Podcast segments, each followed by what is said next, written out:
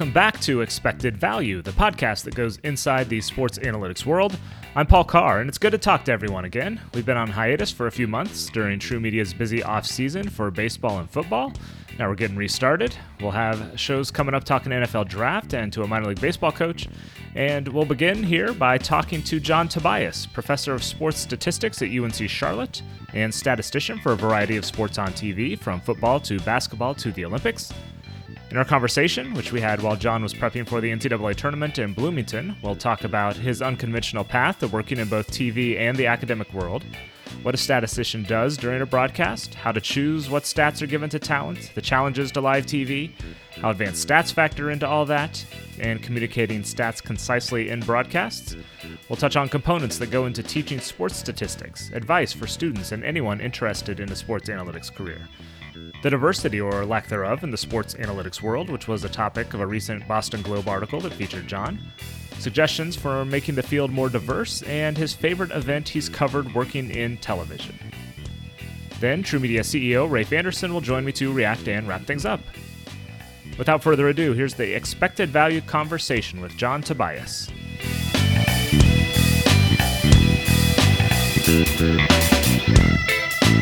We're joined now on Expected Value by John Tobias, professor of sports stats and analytics at UNC Charlotte, and also a TV statistician on the sports side. John, welcome to the show. It seems like you sort of stumbled into this sports analytics world a little bit. So give me your path, just kind of how you got here. I'll give you the Cliff Note version, Paul. First off, thank you so much for having me. I definitely do appreciate that. Uh, just like I've mentioned before, it's about as unconventional as possible because if you think about it, you know, most people when they go to college, you know, they find out exactly what they want to do. And then once when they figure that out, they hone their craft. And then once when they hone their craft, they make themselves thorough enough to where once when they get out in the career world, they can make sure they can be as successful as possible. Well, I did anything but that. So, in other words, I was a criminal justice major when I was an undergrad. Uh, never did anything with it. I was much more enamored with my fraternity back then as much as I was in terms of like school. And sometimes I forgot, wait a minute, why am I in college? You know, but the interesting part is that, of course, when I graduated, I got really smacked in the face in terms of, okay, this is the real world. And I was as unprepared as I could possibly get. So, having worked in finance for, you know, several years, and I know that it sounds nice working for like Fortune 500 companies, uh, I just wasn't happy. And that's when I had my quote unquote epiphany to where mm-hmm. the definition of success isn't how much money that you make it is truly doing something that you love and have a passion for so i wrote down in terms of the things that i happen to be you know passionate about are the things that i happen to be good at and the one thing that kept on circling around was sports and I said to myself, okay, no, this is something that I really want to do. But of course, whenever you make a big career change or a big move, the first thing that comes to your mind is is doubt wait a minute, I don't know anyone in the sports industry. I don't know who to call. But yeah. I was really determined. So I ended up going to grad school and getting my master's uh, in sports management because I had to get some type of like credibility because I knew that I would not get an opportunity to like, you know, get hired with like a finance background. Right. So I ended up going to grad school, but the key was me getting an internship with with the Hornets. And actually, it was back when they had the WNBA team as well, like the Charlotte mm. Sting.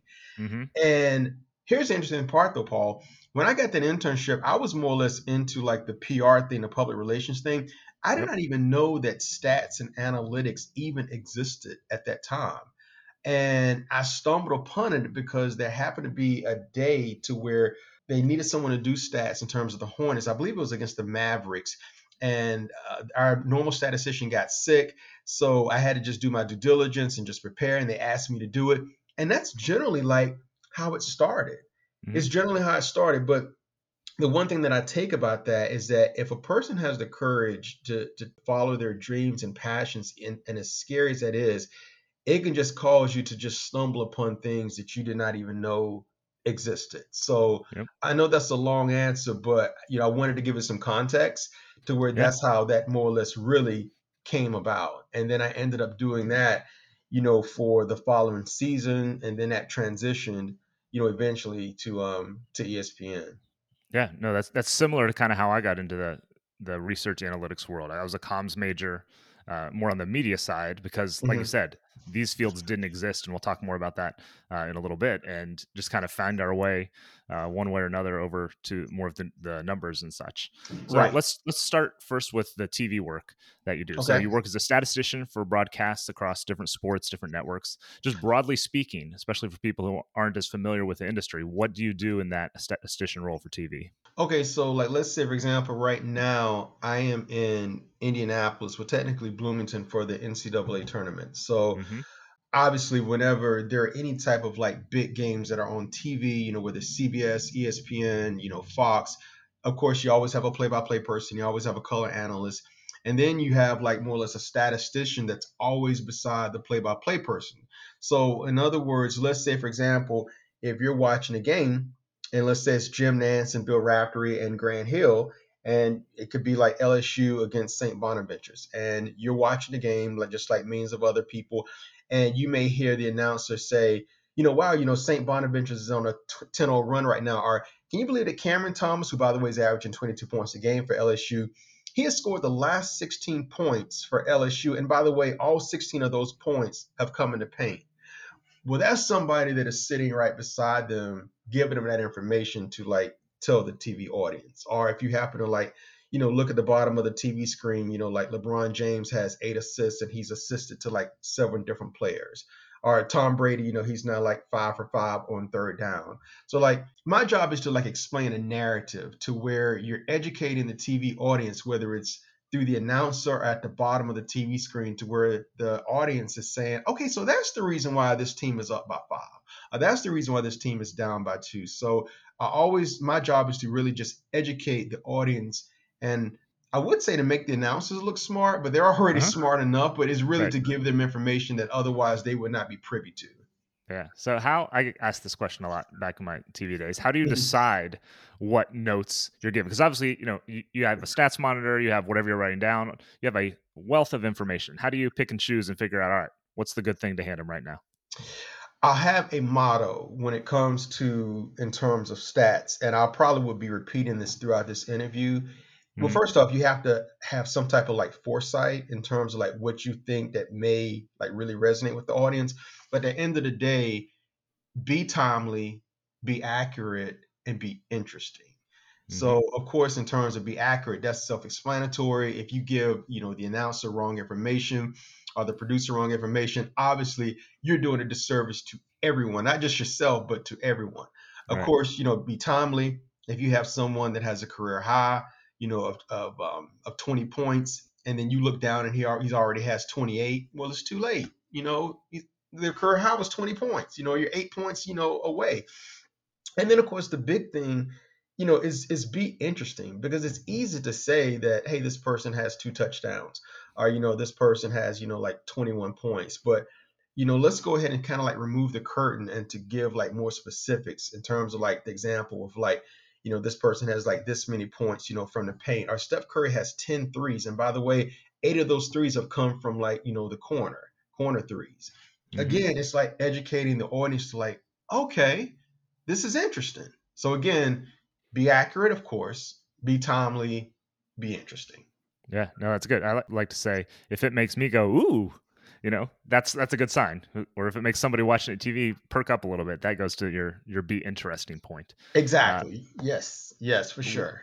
What are what are the challenges you face in delivering information to talent? Because I mean, we see the end product and it seems so seamless because you know the talent is so good at just working the information in. What what are the challenges that you're always dealing with during the live broadcast?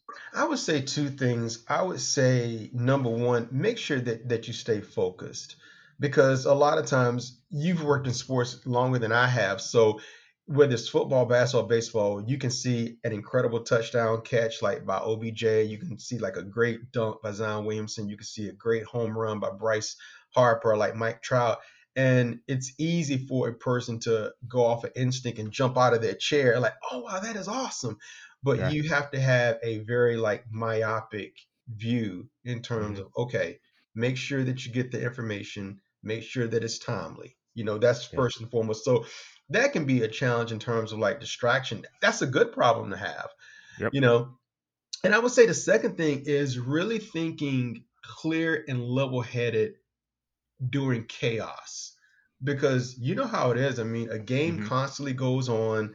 You know, of course, you have like immediate timeouts, but there there's constant, you know, organized chaos, and things can go on like all the time. So you really, it's really important to think clear and level-headed while things are going on, because again, that's part of sports, it's part of the business, and no matter what sport you're in, the chaos is always generally like the same. So just really just stay focused from that standpoint Yeah, and no, thinking that's clear and totally true. level-headed. Yeah, I remember I was at the World Cup in 2010 when Landon Donovan scored that goal against Algeria. Everyone goes nuts, and I have like five or ten seconds, just like almost running around the studio, and then it's what you said, like, all right, this totally changes because the U.S. was going to get eliminated, and, and yeah, so you get like those two seconds of kind of joy and being a fan, and then it's all right, back to work. Got to figure this out. exactly. See, you can relate. Absolutely. Mhm. Absolutely. How do uh, I'll call them analytics or advanced numbers? How does that factor in? Because obviously that's grown a lot in the last decade or so, just from uh, what's prevalent, what's available, uh, what's understood. How do you work kind of the more advanced stuff in? How do you think about that while you're working on broadcast? I try to look at it to where, you know, uh, uh, as we get older and how sports has evolved, I think the fan has also, meaning Mhm. that it's easy to like look at a game and look at like a box score to see exactly like how many points this person has, how many rebounds, assists, you know, how many um, rushing yards and and and rushing carries. But the thing about it is what makes it unique for a statistician is why don't you try to give information that someone cannot see on the box score you know Right. as we like to say like advanced stats or like advanced you know like analytics you know because like again let's say for example i've used basketball a lot for example so we'll just go ahead and use football for example Mhm. Let's take uh, Trevor Lawrence because I'm assuming he's going to be the first player picked in the draft. Trevor Lawrence obviously played at Clemson. And let's say, for example, when it gets to the fourth quarter and it has his stats, he's 23 for 30. He has three touchdowns. And he has a big game going on right now against uh, Ohio State. But how is he in how how has he been doing this season in the fourth quarter? You know, it's easy to see Yeah. in terms of like what he's doing right now, but as we head into the fourth quarter, the game is tied. As a fan sitting down, I would like to know, okay, Trevor Lawrence is a good quarterback, but is he clutch? The game is tied right now. How is he doing like how does he do like in the fourth quarter? Is his um, completion percentage higher in the fourth quarter as opposed in the first? Is it Mhm. lower? So again, it's really like educating the audience and giving them that information that where otherwise they just don't have that, you know, they're not privy to get that information. Any other keys to communicating the the numbers, the stats, whether it's to the announcer or to the audience? Any other things you're uh, just kind of constantly aware of as you're trying to communicate well? You mean like how do I communicate it? Yeah, yeah. You know, with- you're, you're basically you know you're taking these all the stuff and trying to boil it down. So what's Yes, important is to try to do that. Well, I try to make it that to where it's condensed. Of course, with the producer, I mean, all, all statisticians are beside the broadcasters, but we have a headset on, so Yep. it's easy to go ahead and just convey that message to the producer, like you know, with the headset. Obviously, when it comes to giving that information to the talent, you can't talk to them because they're actually doing the game. So if you just go ahead, you know, just write that down and just show it to them, that it's really as simple as that. It really mm-hmm. is as simple as Yeah. that. Yeah. So let's uh, shift gears over uh, to your other job, teaching sports stats analytics at UNC Charlotte. Okay. And let's kind of start. What goes into teaching sports stats in a classroom? I mean, I, mean, I think you know we're all generally familiar with teaching math or statistics in the traditional sense. There's a you know sports slash media component that I think makes a lot of sense, and now you're kind of combining those two a little bit. How do you uh, go about putting that classroom together and, and the work there? Well, it's interesting because before I got the job, even like as an adjunct, and I, I believe we're going to talk about that later on, Mhm. I had already built like a curriculum and like a syllabus like in my head because I always ask myself, what would I find interesting? You know, Yeah. I'm a big sports fan just like you. So what would I find interesting? What would resonate with me? So whatever I found interesting and would resonate with me, I made sure that I put that down, but it, I made sure that it was like in a very organized manner. So the one thing, uh, areas that really stood out was obviously in terms of, in ter- if you ask in terms of components, in terms of how stats and, an- and advanced advanced stats and analytics, how it comes into play when it comes to team performance, Mhm. obviously, player performance, and contract negotiations, you know, when it comes to Mm-hmm. contract negotiations, because again, I've mentioned this before, a lot of times people don't think about connecting the dots when you talk about analytics and advanced stats when it comes to contract negotiations, whether you're the agent or whether you are the general manager. Because let's say, for example, if you have a person, I believe free agency is starting right now with the NFL. Let's take wide receiver Juju Smith Schuster. Uh, I believe Curtis Samuel just signed like a three-year, $36 million contract with the Redskins.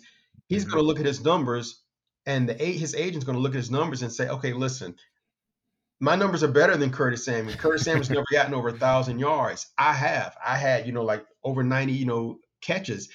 I believe based on this, and by the way, I do much better in cold weather than this particular player and these other players that are for free agency that are wide receivers.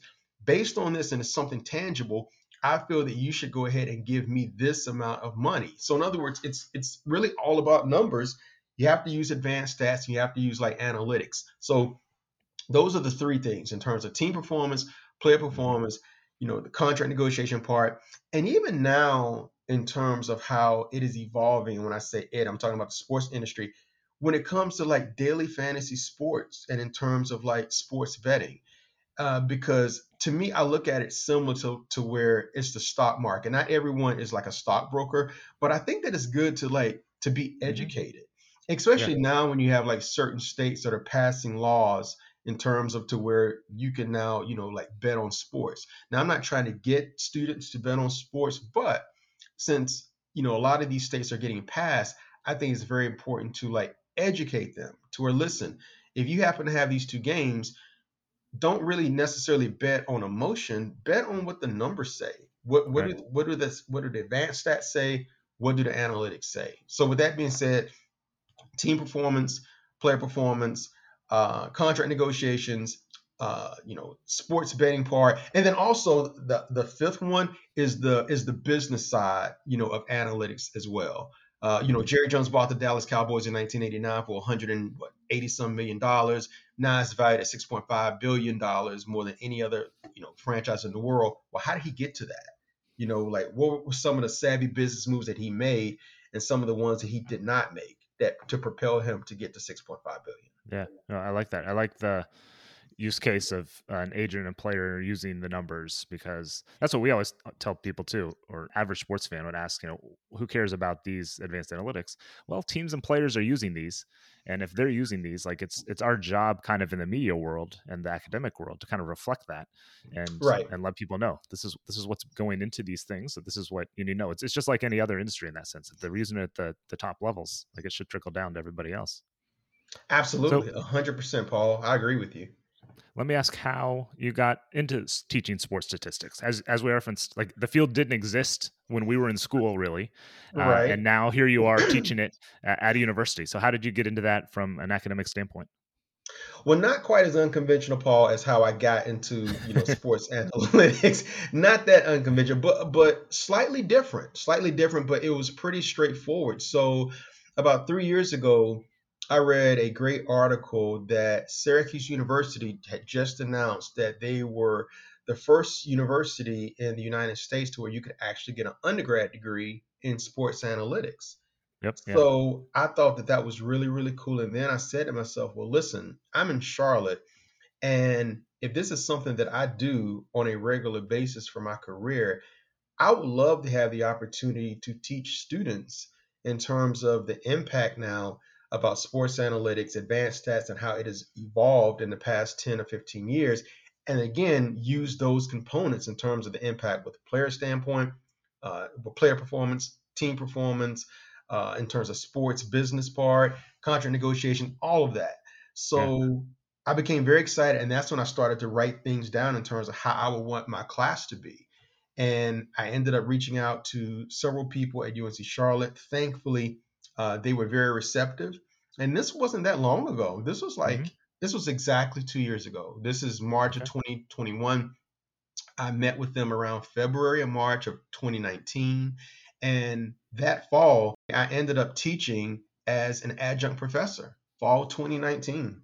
And that's how it That's started. That's great what kind of students tend to gravitate toward your class i mean i can see a bunch of different majors or career paths that the kids are interested in, but who, who are you generally finding coming into your classroom? Obviously, the people that love sports, but also the people that love data. So, in other words, when you have like the intersection of sports and data, and how that came about in the fall of 2019, they were mostly computer science majors and they were all males. It was only 15. And but since then, you know, that has changed. I mean, you know, the class is like class, class size is tripled, it's quadrupled in, in certain uh, times of the semester as well. And now it's more or less it's, it's more balanced, and it's not just computer science majors. Some of them are like business majors as well. You know, that had to take you know some type of statistics course, but it's really like a, a good healthy mix for sure. Nice. And I would imagine that helps the classroom. Like you, you don't want everyone single minded. It's, it's probably, I would assume it's good to have these different angles, different mindsets that are all coming together, uh, trying to figure out the same sorts of things. Yes, exactly. Exactly. For sure. A hundred percent. A hundred percent. And it's changed more now because now since I'm working there full time, so, you know, so I guess technically, Paul, I have two full time jobs. Um, yeah. it keeps me busy. But hey, if you enjoy what you do, I mean, it's, right. it's it's not like that you're running yourself into the ground too bad or, or you necessarily don't feel like that but yep. now by me teaching a sports business analytics class again you just start to uncover just so many ways that the impact that advanced right. stats and analytics that they have in the sports industry what's the uh, general advice. I assume there you know you're going to get asked a lot of questions hey i want to get into the sports analytics world or something like that. Uh, what's your kind of general advice that you dole out to students or, or people who are interested in the field?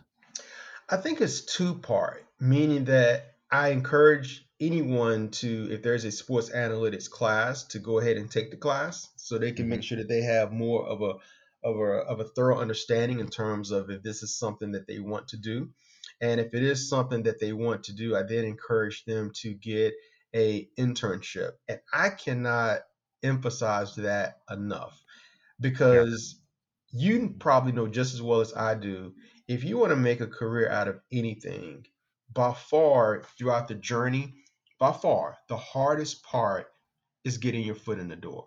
Yep. By far. Now, once when you're able to get like your foot in the door, then of course anything can happen. But just having an internship is that number one, you're being told by your boss in terms of the things that they need to be, that you need to be successful, and you're able to meet so many different people as well. So number one, go ahead and like make sure that you take a sports analytics class, and two, if you realize that this is something that you want to do, go ahead and take an internship because it is unbelievably valuable, and yeah, for so many reasons. It's hard to replace the real world experience uh, for i mean i can even think like i interned at a tv station when i was in college and realized like local sports was not what i wanted to do mm-hmm. but that was very valuable to me because then i was like all right we're going to find this different route and, and, figure out what the different thing is sometimes it's that sometimes it's doors opening doors closing uh, yeah, yeah, you can't you can't top experience. It seems kind of obvious, but I think it's something that needs emphasized. Like it wasn't emphasized to me as much, and this was you know a while ago, so it was a different world. But yeah, the yep. internships and the, that experience, you can't beat that. So I like that a lot. You nailed it. Real world experience. I think that is. I think is so critical. No matter what profession, I think yeah. that is so critical. Not just sports. Yep. Yeah. So I want to talk about. There's a Boston Globe article, which is what caught my attention and, and brought your name uh, to my mind uh, a few weeks ago. It was talking about more or less the lack or the slight growth in diversity in the sports industry and sports analytics industry. And so I, I guess first of all, you were mentioned prominently in that article, and that you know you are black. This is an audio podcast, so people may not know that. So we should point that out. Uh, okay. I guess just generally, tell me what you thought of the article and where we're kind of at diversity wise in sports analytics. Well, first of all, I, I, thought that the article was great, and it really had less to do about me being featured. I mean, by me being featured, you know, I'm I'm very grateful, very very mm-hmm. grateful. But the most important most important part to me is that it brought like awareness and it brought more or less like a spotlight in terms yeah. of the lack of diversity in the sports analytics industry because even though it, it's it's exciting you're able to like learn a lot that's still an issue and just like mm-hmm. i stated in the boston globe this isn't a, an indictment or a referendum on any particular you know network or organization or company in terms of their hiring practices at all at all yeah. it's just that when it comes to a position that becomes available and let's say you have like 30 to 100 people apply they all look the same. So, right. and I think that the biggest key is really it's all about awareness, Paul. Awareness, yeah. because you don't know what you don't know. And I think that there are a lot of students that are underrepresented that love sports and have an affinity towards sports and may even love numbers but have no idea that these type of positions even exist. They mm-hmm. may want to get into sports but they feel that the only way that they can get into sports is either being like an athlete or a coach and that is 100% incorrect. 100% right. incorrect. So i think that that article definitely you know kind of sheds a lot of light in terms of like you know what is happening you know in terms of what's going on. And of course i feel obligated to do something you know to to help fix that in terms of do my part. Because again i've been doing stats for a long time. I've only seen one other person you know that looks like me. His name is chris taylor by the way really good guy who lives in seattle uh who's who's doing who's doing stats. You know i've only seen one mm-hmm. other female and i haven't seen like any you know latinos you know or hispanics and again, yeah. it doesn't mean that they don't love sports. I just don't think that they even know that this uh, this this particular type of like genre of sports analytics and being like a data analyst or a statistician or a business sports analyst even exist. You mentioned in the Globe article that the class wasn't very diverse, the class that you teach initially. Now, I'm judging from a couple of your Instagram pictures, but it looks like that's changing. Just you know, there's there's more uh, representation in some of those pictures. Uh, how do you go about making that happen, or how has that come about? It's it's hard to say. I think it's a combination of both. I think mm-hmm. one, a lot of times things come together like organically, and a lot of times from a from a visual standpoint, and that and the word gets out. And then sometimes people may see something different. Here's what I mean.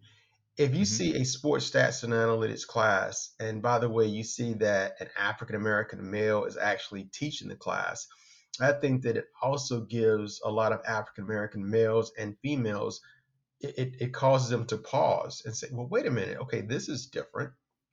And then, of course, they become curious. And if they already love sports, I think it kind of gives them more of a desire to go ahead and, and take that class. Because a lot of times, you know, no matter what race you are, no matter or no matter what gender you are, if you aspire to be in a certain role, and let's say it's a high role, and you see someone in that particular high role that looks like you, it inspires you. It, it gives you hope. That's the main thing. It really like gives you hope to where, okay, like I, I think I want to try to go ahead and do this because before you you don't see anything or anyone that looks like you, and I think that I kind of like pose that as as a good thing for sure, and I think that that has definitely like made an impact. How much of an impact? I don't really know, but I definitely think that it's made an impact because I've had some of my students tell me. Good, yeah. So I ask this as kind of almost education for myself uh, and awareness as much as anything else. Are there obstacles that you have faced as a, a black man in the sports analytics field, or, or things that I don't know? You would just say that people should be aware of, as you're as you're mentioning. Not really, not really, because I, I think no matter what you are in terms of your race or, or, or your gender, it's it's really all about hard work and just really just hustling and just putting yourself out, out there. Mm-hmm. Because one thing I convey to my students is that no opportunity is going to come knocking at your door. If so, you are extremely lucky. You have to work. You have to work yeah. and you have to make sure that you put yourself in a great position, um, you know, to get it. So I don't think that I'm any different, you know, than anyone else. Um, it's just something that's just in me to just to, to just really exemplify a really good work ethic because I definitely think that hard work does indeed work. What else do you encourage everyone to do to make this field more diverse? And any tips or just hey, think about this or be aware of this, something like that that you would have as general wisdom? Well, when it comes to when it comes to underrepresented groups, I think where I can help them is by just making them aware because we've used that word a lot in terms of this particular mm-hmm. podcast in terms of aware and awareness and to to me paul it really starts with high school because a lot of times when you're in college or you're out of school you know it, it, it's kind of hard to like change careers i mean uh, many people have done it but it's much easier to go ahead and, and recalibrate when you're like in high school. And when it comes to underrepresented groups, you know, it's really all about awareness. That's why I've, you know, just, you know, created a, a nonprofit called Strength in mm-hmm. Numbers to where mm-hmm. we are teaching underrepresented groups, you know, throughout the country that are rising high school seniors about sports and analytics to let them know that, hey, this actually does exist, you know, and it kind of piggybacks on what we talked about. There were a lot of people, underrepresented groups in high school and even in college, they don't even know that this even exists. They they don't know. Right. They don't know that this exists. So it all starts with awareness because once when you have awareness, awareness then leads to opportunity yeah. and access. It's all about yeah. access. Awareness yeah. and access always leads to opportunity because if you don't if you aren't aware and if you don't have access, you don't know. Yep. Okay. We like to close things out with our what we call our playing favorites segment, where we go through a number of your favorites, have a little fun with this. Okay. So, Is this kind of like get, a rapid fire type thing? Little little bit rapid fire, yeah. So okay. Give me your favorite number and why. I'm gonna say thirteen. I'm mm-hmm. gonna say thirteen because uh, I'm. My name is John Tobias the second, and okay. obviously my dad John Tobias the first. I have my son Trey. He's 19. So he's the third. So one three. 13. One three. I like it. It's a good yes. one. Uh, who's your favorite player when you were a kid? Any sport? Okay, I'm dating myself, but when I was a youngster, youngster, like back in the day, I was definitely a Dr. J fan. And yeah. then as I started to become like a teenager, it was more or less Michael Jordan. And plus, it helps that he's from North Carolina. Yeah, you got some natural connections there. There you sure. go. Do you have a favorite game or event that you have worked? Oh wow. um, I would actually say I would actually say the Olympics. I've been very fortunate yeah. to work the past two Summer Olympics, 2012 Olympics in London and the 2016 Olympics in Rio. So just working, you know, some of those events, that that was a tremendous blessing for sure. So I would just say the Olympics because that's something yeah. that only comes once every four years. That, yeah, that's tough to beat. Having done some World Cups, which have a similar kind of global nature, like those are those are kind of a different animal. Yes, uh, absolutely. And finally, do you have a favorite "How did I get here" moment? By which I mean you were able to kind of like take a step or a moment doing whatever you're doing and kind of soak in, you know, just the, the coolness, how fortunate you are to be in this spot. Well, you know, that is a great question, and, and this isn't. Uh, I mean, this won't be a rapid fire answer, but I'll try to be right. make it as rapid fire as, as possible to kind of just give it a little bit more context. Mm-hmm. Is that every game that I do, I am truly, truly grateful. I really, really am because a lot of times, whether you have a passion for cooking, sports, building, helping others, if you if you have the opportunity to do something that you truly love, then a lot of times that will give you gratitude, and it says, okay, like how did I get here? But hey, I'm here. I'm very, very grateful. So I try to have that mindset every particular game that I work. Yeah. But I would say one of the times where it stood, where it's really stood out is this is going to be an interesting answer.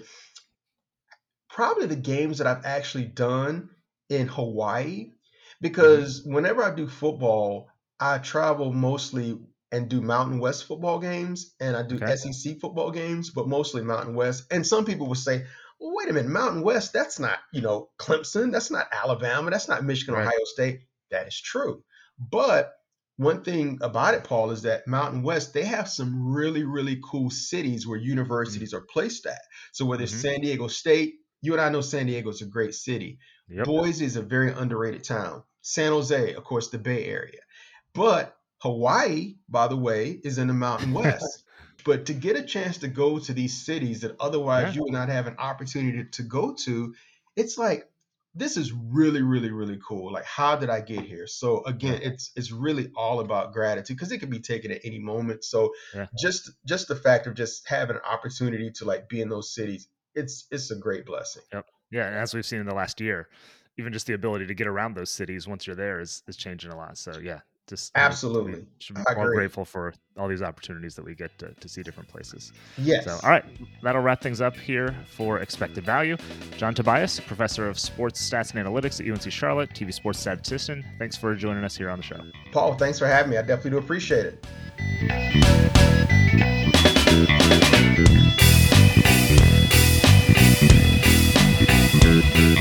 Back in the True Media studios, I'm Paul Carr. Thanks again to John Tobias for joining us on the show. You can follow him on Twitter at Tobias Stats and check our show notes for the Boston Globe article that featured John, along with some other links, including the Twitter account for the charity he mentioned, Strength in Numbers. It's on Twitter at Strength Numeros.